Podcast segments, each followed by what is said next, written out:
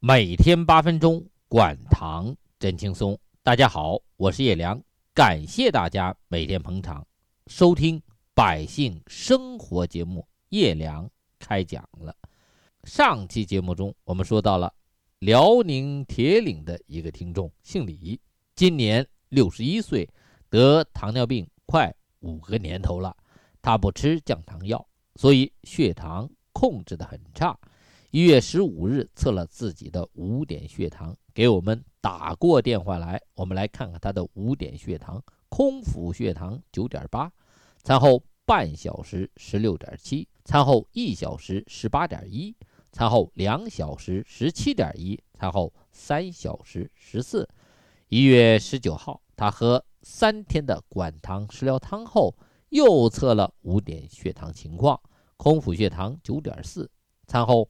半小时十四点四，餐后一小时十七，餐后两小时十七点九，餐后三小时十四点一，餐后一小时到三小时血糖基本上没有变化。他一看这样，就放弃用管糖食疗汤调理了。我们前面说过，像他这样的病人，应该吃降糖药，再加食疗，双管齐下。来调理血糖，但我们就有这样一些人，脑袋一根筋，要么吃药，要么吃保健品，要么食疗，就想靠一招一式赢天下。不知道他们心中是个什么逻辑？还有这位李先生的妹妹，最近也发现自己特别爱渴、爱喝水。医院一测，空腹血糖十九，餐后两小时血糖二十四。医院让他妹妹住院，这当哥哥的不让，舍不得银子，这家里的银子还得摆桌打麻将呢。他妹妹也和他同一天测了五点血糖，那他妹妹的五点血糖会怎么样呢？空腹血糖十二点五，餐后半小时血糖十六点三，餐后一小时血糖十九点六，餐后两小时血糖十八点七，餐后三小时血糖。十四点九，不比当哥哥的低。这当哥哥的做了三天的胰岛功能恢复测试，一看结果没有自己预期的好，就连妹妹也不让试了。他想啊，我得糖尿病都五年了，也没啥事儿啊，不就血糖高一点吗？现在谁血糖不高，也没见死人呀。别听那些人瞎忽悠，就是想拐走你口袋里面的钱。我们现在很多人没有大病的时候老高傲了，谁的话也听不进去。等心梗的时候，医生说上三个支架，你敢说贵？上一个好吗？等脑梗的时候，医生说打进口的溶栓药贵点，你敢说？要不咱找点便宜的打？等糖尿病足非要截肢的时候，你敢和医生说，咱能不能不截？那个时候医生就问你一句话：是保命还是保腿？你敢说我就要保腿，不要保命了？这人呐，没有逼到那一步，你说什么他都自以为是，不听人劝的。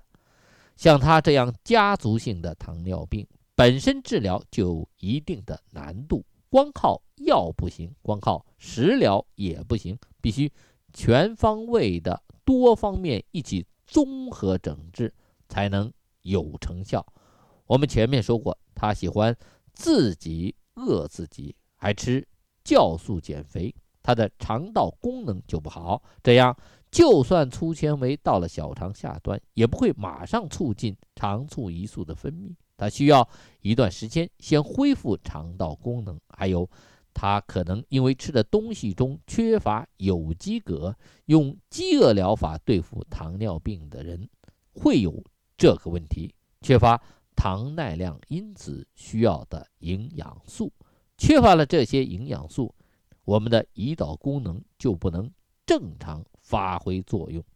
我再给大家介绍一个山东临沂的听众廖先生，今年七十二岁了，真是个教书的先生，中学老师。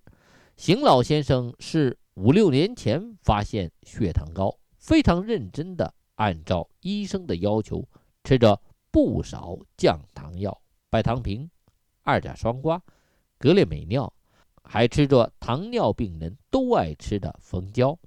他的血糖情况不算太差，空腹七点多，餐后两小时十二点多，但他感觉自己的症状太多了：眼睛干涩、视力下降、飞蚊症，这是眼睛的并发症；皮肤瘙痒，这是神经的并发症；疲劳乏力，这是糖尿病的症状；腰天天疼，膝盖软，脚脖发黑。间歇性跛足，这是糖尿病足的先兆。后面弄不好就要脚趾坏死，然后上支架。如果还治不好，就得截肢。他还常年便秘。糖尿病人如果常年便秘，就说明他吃的食物结构有问题。他用管糖食疗汤能改善他的便秘不说，也可以帮助他精准管好血糖。他还有。尿频、尿急，每晚起夜五六次，小便有泡沫，异味大，这都是糖尿病要走肾的征兆。虽然他吃着三种降糖药，血糖也不算高的离奇，但还有这么多症状，说明他的血糖还是控制的不好。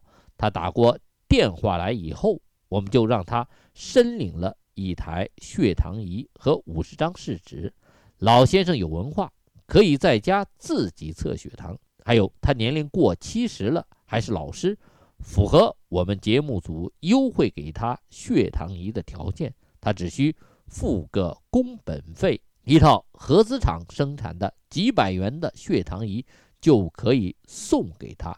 他拿到血糖仪和管糖食疗汤料后，先测了一下。五点血糖，我们来看看，他是十二月三日测的五点血糖，空腹血糖七点六，餐后半小时十点五，餐后一小时十二点三，餐后两小时十二点七，餐后三小时八点一。他可是吃着三种降糖药和蜂胶呢，血糖情况还不是太好，所以。并发症的症状比较明显。十二月七号，他喝了三天的管糖食疗汤，早餐前喝，晚餐前喝。他的五点血糖情况会怎么样呢？我们下次再说。每天八分钟，管糖真轻松。欢迎大家每天收听百姓生活节目，叶良开讲了。